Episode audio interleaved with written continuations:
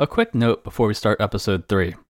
If you have never watched the surveillance video released by police of the person who left Jennifer Kesse's car at a condo complex just down the road from her home on January 24, 2006, then you need to watch that first. Much of what we will talk about in this episode will make a lot more sense if you've seen the video. There are some things that words just don't do justice to, and this is one of those things. We've put the video on our blog for episode 3 at unconcluded.com, if that makes it easier for you. So go ahead and push pause right now and go watch the video. Okay, welcome back. Let's get started.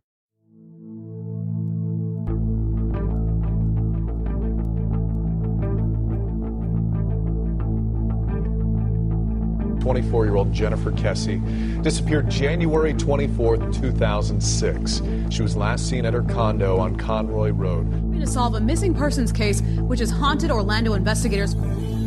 So we're still waiting for that one person to come through with the one bit of information that could bring Jennifer home.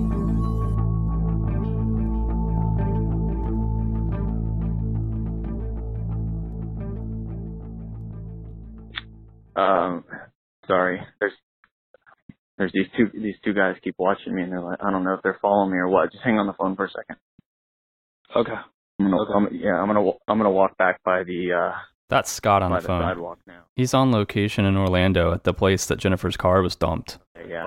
And it's not going well. Yeah. Just hang on the phone for a second. I'm gonna. So is the same area, I guess. All right, hold on. I'm going to walk back this way now because for some reason they keep, like, one of them's the other. Sorry, I'm getting very flustered here. All right, I'm just going to walk back around by the pool now, back around into the front, and probably walk back to my car, actually. And okay. I'll probably get going. I'll hang on the phone with you for a second, and then I'm going to hang up, and I'll give you a call back. In the back of my mind, I was seriously wondering if this was going to end well. And the unfortunate side effect of spending a lot of time at this particular location is that it's uncomfortable. But for this episode, we had to do it. So Scott made it out okay, and everything was fine. But the reason I wanted you to hear that is this place that we're going to talk about today, that the video that you just watched happened, it's not a place that you really want to be.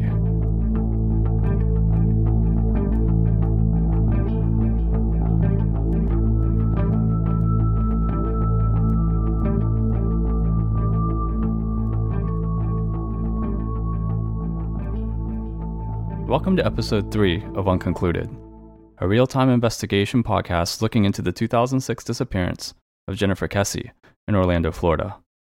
I'm Sean Gerd. When you get off at the Mall at Millennia exit on Interstate 4 in Orlando, just past Walt Disney World, there's a long exit ramp that ends at a massive Best Buy store. The exit then dumps off onto Conroy Road. It's a busy road with retail stores everywhere. On the right side is the mall, and the left is littered with other retail establishments like Ethan Allen and DSW. A little further down on Conroy, after passing the massive congestion of stores, the Mosaic at Millennia condo complex rises. It's on the northern side of the road. Its three-story buildings dwarf the small ranch-style homes on the other side. It's here that Jennifer lived. It's a nice gated community close to the high-end retail. But this isn't where we're stopping today. We're continuing down Conroy Road to the intersection of John Young Parkway. Here, competing CVS and Walgreens drugstores frame a busy four-way intersection. And as we pass through that intersection, a seemingly different world awaits. Conroy Road changes its name to Americana Boulevard. And the scenery changes too. It doesn't feel anything like the area we just came from. Now, I do want to say that this is probably not the worst place in Orlando. In fact, I know it's not. I've been in some of those areas, and they're worse. But that said, it's not great. Not even close. It's seedy, an area known for drugs and crime. And as we continue down that road, our intended destination, it's now in view. It's drab and dated two-story buildings surrounded by a perimeter parking lot. And the sign that welcomes us to the Huntington on the Green.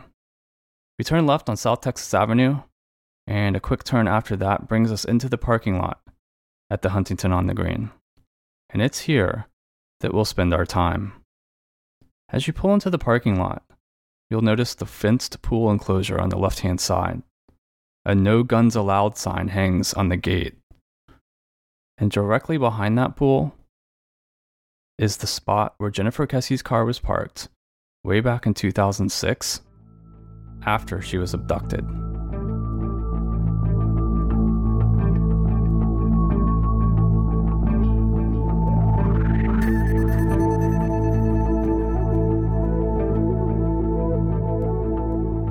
We're going to tackle the biggest piece of evidence in the entire investigation, the poor quality surveillance video of the person leaving Jennifer's car behind during the early afternoon hours of January 24th, 2006. And then you have that video. Yes, it's poor quality and what have you, but if we didn't have that video, we would, the police probably would have just thought she disappeared on her own. And thank God we have that video, and, they all along... That's Jennifer's mom, Joyce. Remember, in the beginning, the police told the family that they thought Jennifer had left on her own because of an argument with her boyfriend. This video allowed it to become a criminal investigation. In the beginning, the police would refer to the person captured on the video as a person of interest, which you'll commonly hear shortened to POI. This was law enforcement's way of declaring the individual important, but not labeling them a suspect. Whatever their label was or is, this person is the primary suspect in this case. They are still the only confirmed individual who we know was somehow involved in Jennifer's disappearance. Now, before we move on, I want to remind you that we are looking into this case in real time. We have been and are going to continue to challenge the reported facts of the investigation. It's been 11 years of little progress, and at the same time, massive speculation. Together, that's created misinformation. In Episode 1, facts of the case, as they'd been universally reported, were presented. And by the time we got to Episode 2, they were already coming into question. All this goes to say that over the course of this investigation, things are going to change. The reason there have been 2 weeks between episodes is because this is coming together as we go along. Part of our intentions with this show are to correct the misinformation that's been out there for so long, and we're going to continue to do just that.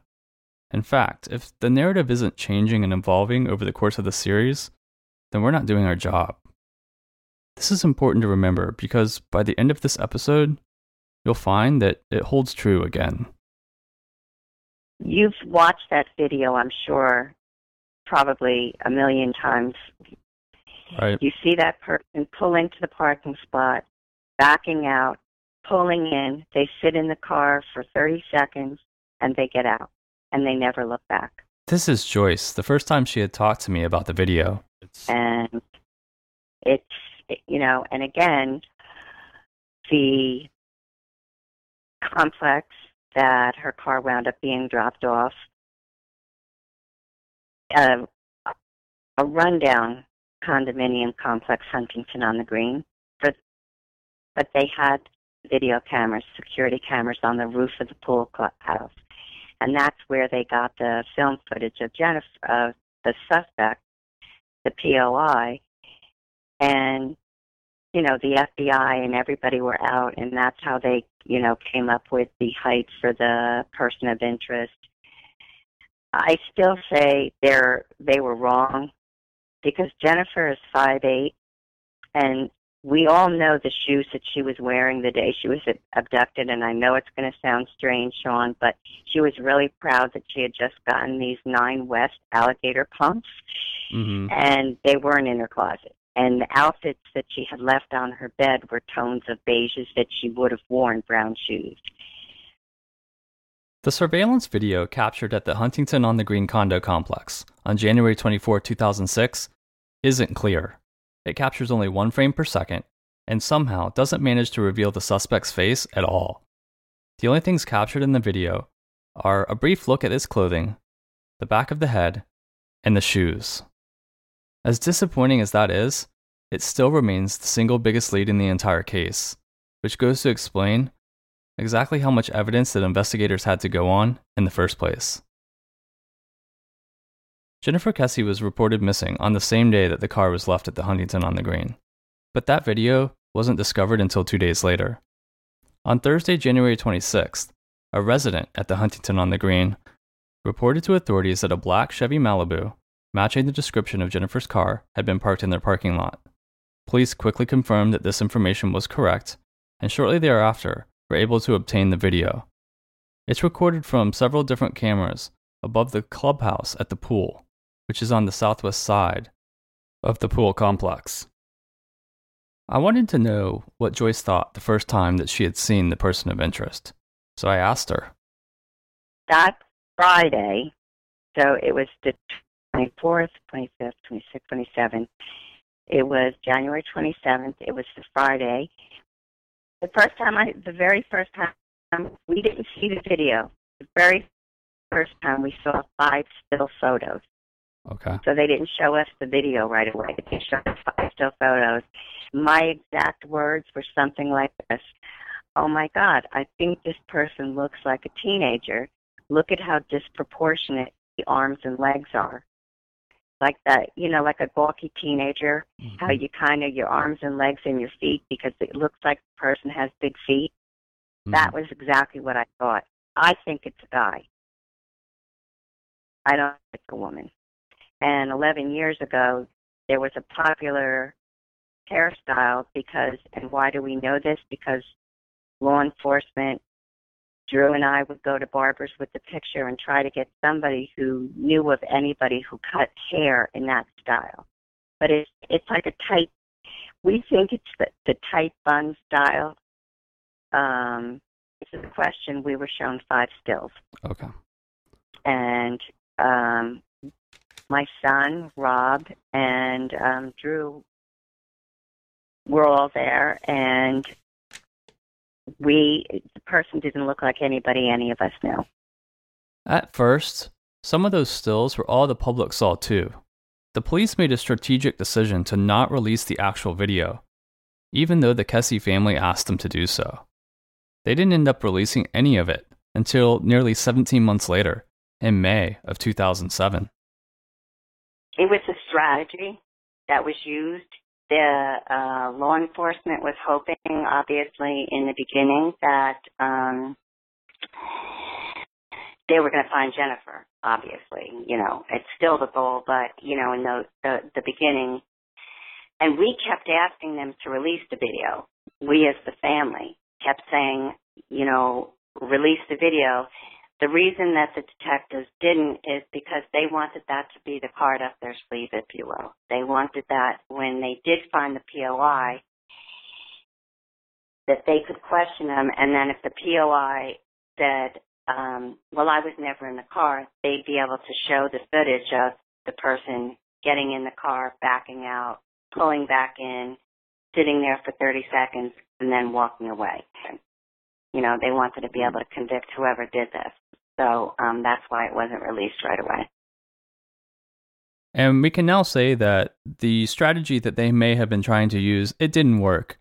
And police did end up releasing the video about 17 months later, as we had said. Part of that may be because there were new detectives in charge, but also because after 17 months, they had to try something. So with this video, what can be determined about Jennifer's abduction? Well, let's start with this. Jennifer didn't leave on her own. The video more or less confirms another person's involvement in her disappearance. Unless you are to believe that the person in the surveillance video is Jennifer herself, which, in my opinion, 100% is not the case, then at least one person is involved. We also know that this person was inside Jennifer's car, and that's why the current detectives on the case keep talking about that car. But the rest of the things in this video are up for debate. But before we get into trying to develop some theories from the video, there's a couple things that need to be clarified. Now, another thing that's kind of interesting for you to note is that everybody keeps saying the person looks like a cook or maybe a painter because of the color clothing. What the FBI had found out that videotape had been used, reused multiple times, taped over. The camera sat in the sun on the top of a clubhouse. When they were trying to get the height of the POI, they had a FBI agent stand, and, you know, they were doing their calculations to get the approximate height and weight. Everybody's clothing showed up the same color, off-white.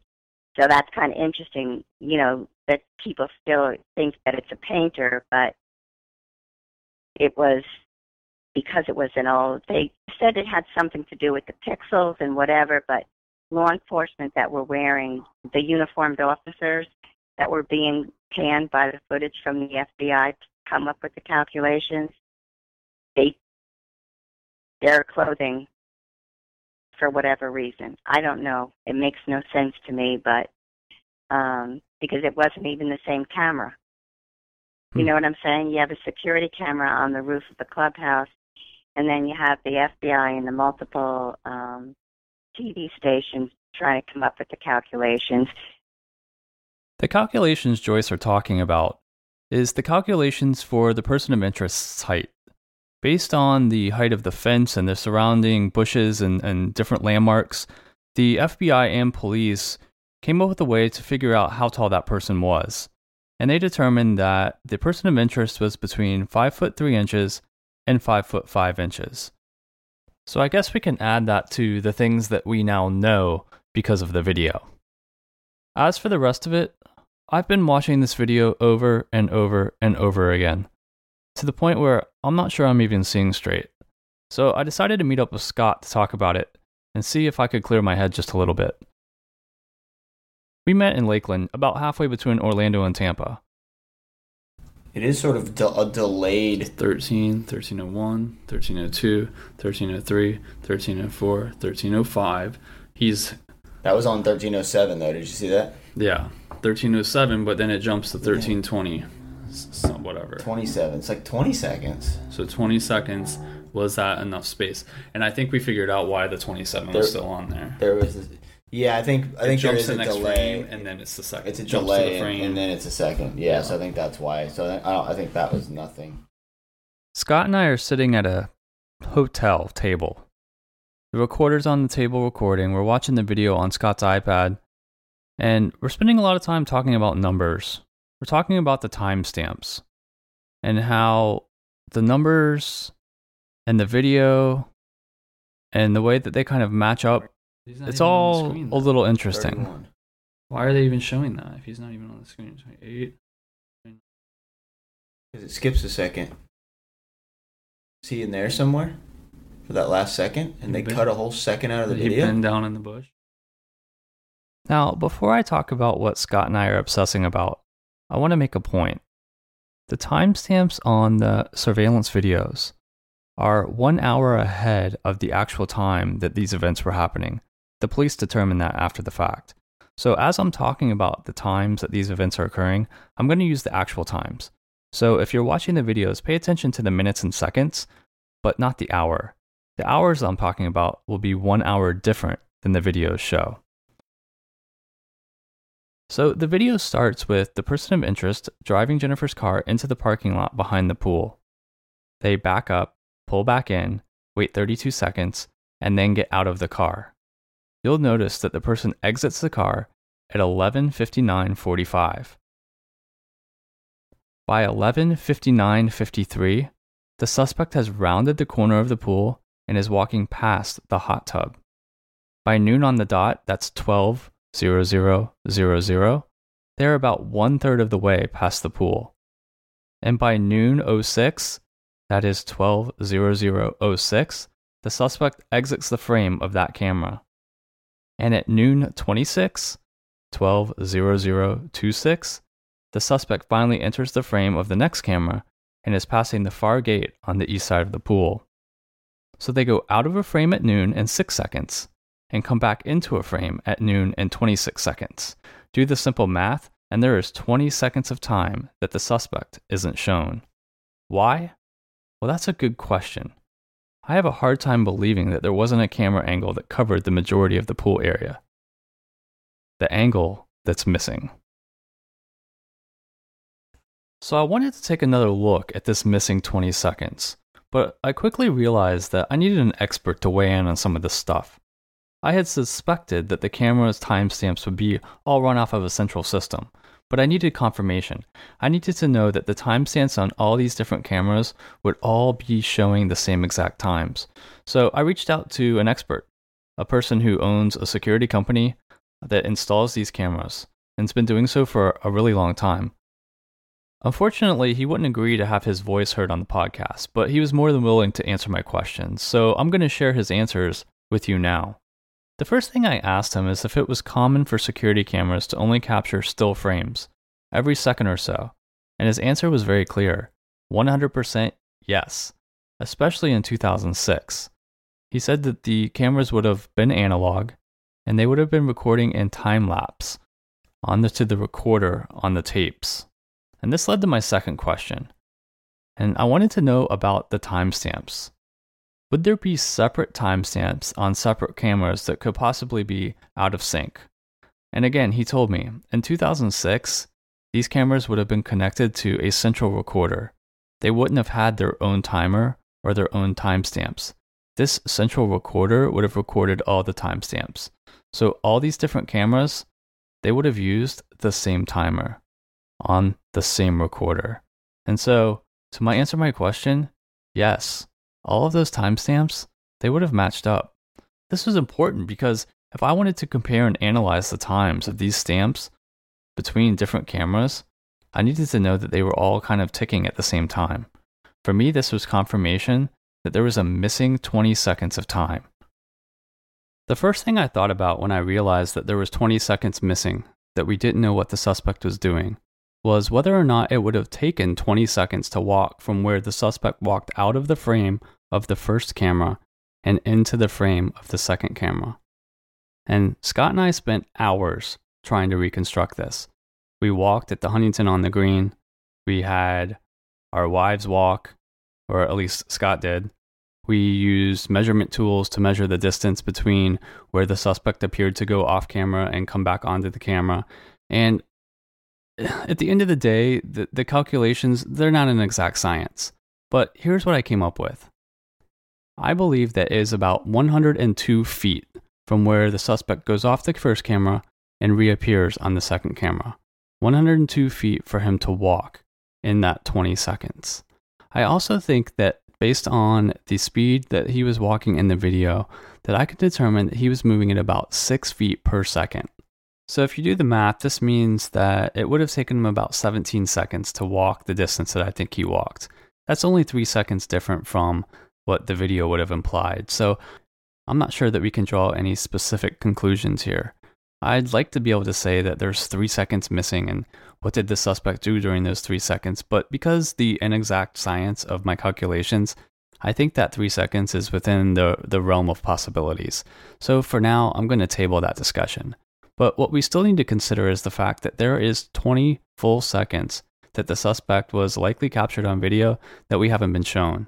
And what exactly is going on in that 20 seconds, and why haven't the public been able to see it? I understand the reasons behind an investigation holding some things back, but what I can't understand is why you would hold back the one opportunity for the public to be able to help in this case, to identify this person of interest that has gone unidentified for 11 years. But before we move on, I want to be clear. It's my opinion that there's just no way that over half of the pool area was conveniently unmonitored. And there's other reasons too that I'm just not comfortable mentioning yet, but I believe 100% that there is part of this video that we have not seen. So let's go ahead and look into the part of the video that we do have and try to determine what we're looking at. A lot of people, when they first watch the video, they think the person of interest is a painter, maybe a cook, someone in hospital scrubs, or even a cricket player. Yeah, I kid you not, there are threads on the internet discussing if this person is dressed in cricket gear. And I'll admit, the first time you watch the video, you're likely to think a lot of the same things. the person does appear to be wearing some type of construction outfit or landscaping outfit or painting outfit. And certainly that could be the case. But there are just so many different options, so many different possibilities that it's hard to even make sense of. So let's review what's seen in the video of the POI. Starting head to toe, there's an interesting shape on the back of the person's head. You've heard Joyce refer to it as maybe a bun, and it could be. It could be a short ponytail or maybe even some kind of slick back style. But in looking at it closely, it could also be a hat. You can make the case for several different varieties. One of those Kangol newsboy type hats turned backwards, a rolled up stocking cap creating a little lip that projects backwards, or even a bicycle helmet. The video images are so unclear that over the past week or two, I've convinced myself at different points that it was each of those things. Moving down to the torso, it's clear that the suspect's shirt is a lighter color than the bottoms. The shirt appears to be short sleeve, and it fits large on the suspect. The pants are slightly darker than the shirt and appear baggy on the suspect as well. They also appear to be cinched at the bottom. They're like tapered pants or maybe a rubber band or elastic holding them tight to the leg. And finally, there are the shoes. The shoes appear too large for the suspect. They're dark and somewhat boxy. They have the looks of some kind of work shoe or boot, but any more detail than that is impossible. So at this point, I think it's pretty clear. The only thing that we know is that we don't know anything at all. Some of you have sent more specific theories to us, and we've looked at and considered them. But I don't think there's anything more at this point that the theories can prove. We've decided that we're going to present some of them, but we're not going to do it on this show. We're going to make them part of a separate episode that we'll release in between this episode and episode 4. So you can look for that in the coming week. But there's something else I want to mention too. And this doesn't really have anything to do with a physical appearance, but it has something to do with maybe our understanding of this person. When we pulled into the Huntington on the Green and parked in the same spot where Jennifer's car was parked, there was a sidewalk directly in front of her car. This sidewalk led behind the pool, through a couple of different buildings, and out to the road, Americana Boulevard, that the suspect used to walk after he dropped off the car. This particular route would have been shorter, more concealed, not in front of the security cameras, and just a better overall decision for the suspect. But instead, they chose to walk out around the pool, where there were video cameras, where there were more people, and where there were cars. Why would they do this? The only thing that makes sense to me is that this person was not familiar at all with the Huntington on the Green. They'd maybe never even been there before. I don't know if this really tells us anything, but it helps narrow down our suspects a little bit. We know that this person's probably not from that immediate vicinity. It just makes no sense to walk all the way around the pool, potentially exposing yourself when you had a better route. I can say now without a doubt that I understand the frustrations that this video has caused. It gives you hope for a moment that there's some evidence, a trail to follow. Maybe something can come of it. But then you realize that there's not really anything there. Yes, we can confirm that foul play was involved. Yes, there's maybe some finite details that we can gather. But there's just nothing there that helps lead us down a path to finding Jennifer. And it hasn't done that for 11 years. It's frustrating. I can't imagine what it's been like to live with that frustration. I watched an interview with Drew Kesse where he talked about having that person of interest taped up on a wall or something in his house and staring at it every night. I can't imagine what that's like. I've been staring at it for 2 weeks, and I'm tearing my hair out. He's been staring at it for 11 years.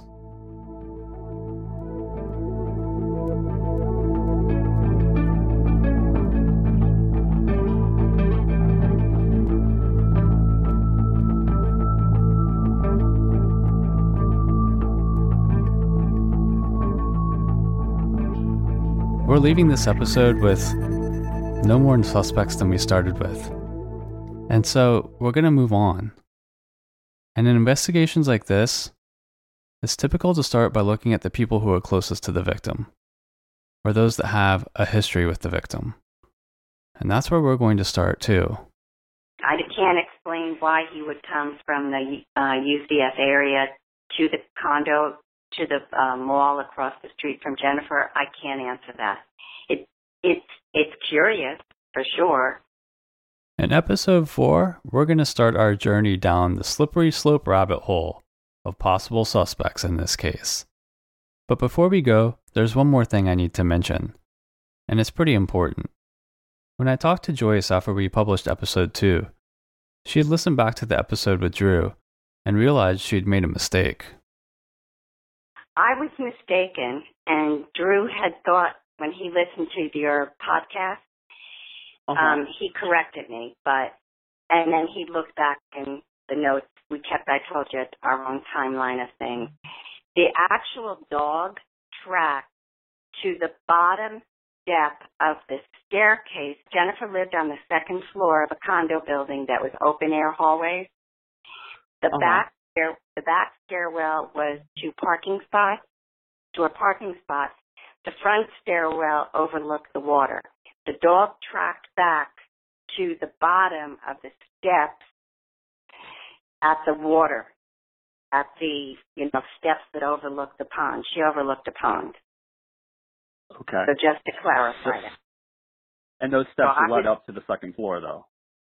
Yeah, it would led up to the second floor. Okay. So I was mistaken when I said it went to her parking spot. I thought it went to the parking spot and sat, but it went to that step, the bottom of the staircase, and the dog stayed.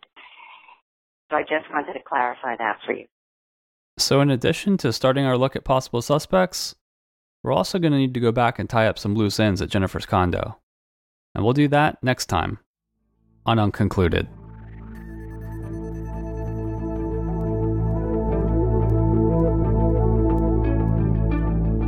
Thanks again for joining us. Before we go, I want to share a piece of my conversations with Joyce. There's something that she wants you to know. Yeah, just, if you can somehow impart how grateful we are for you taking such an interest in Jennifer and her journey, if you will. And we're just grateful for all of the people that have been following the story, and we're appreciative of your new listeners who now we'll follow the story. We'll be back in 2 weeks with episode 4. However, Scott and I have been getting a lot of emails and social media messages, and we want to respond to them. So before episode 4, in just a week, we're going to release another show that will be a little bit different format, answering and responding to those questions and comments and talking about other things that just don't fit into an episode. So keep those questions and comments coming, and thank you for continuing down this journey with us. Unconcluded is produced by Scott J. and myself, and all music is by PC III.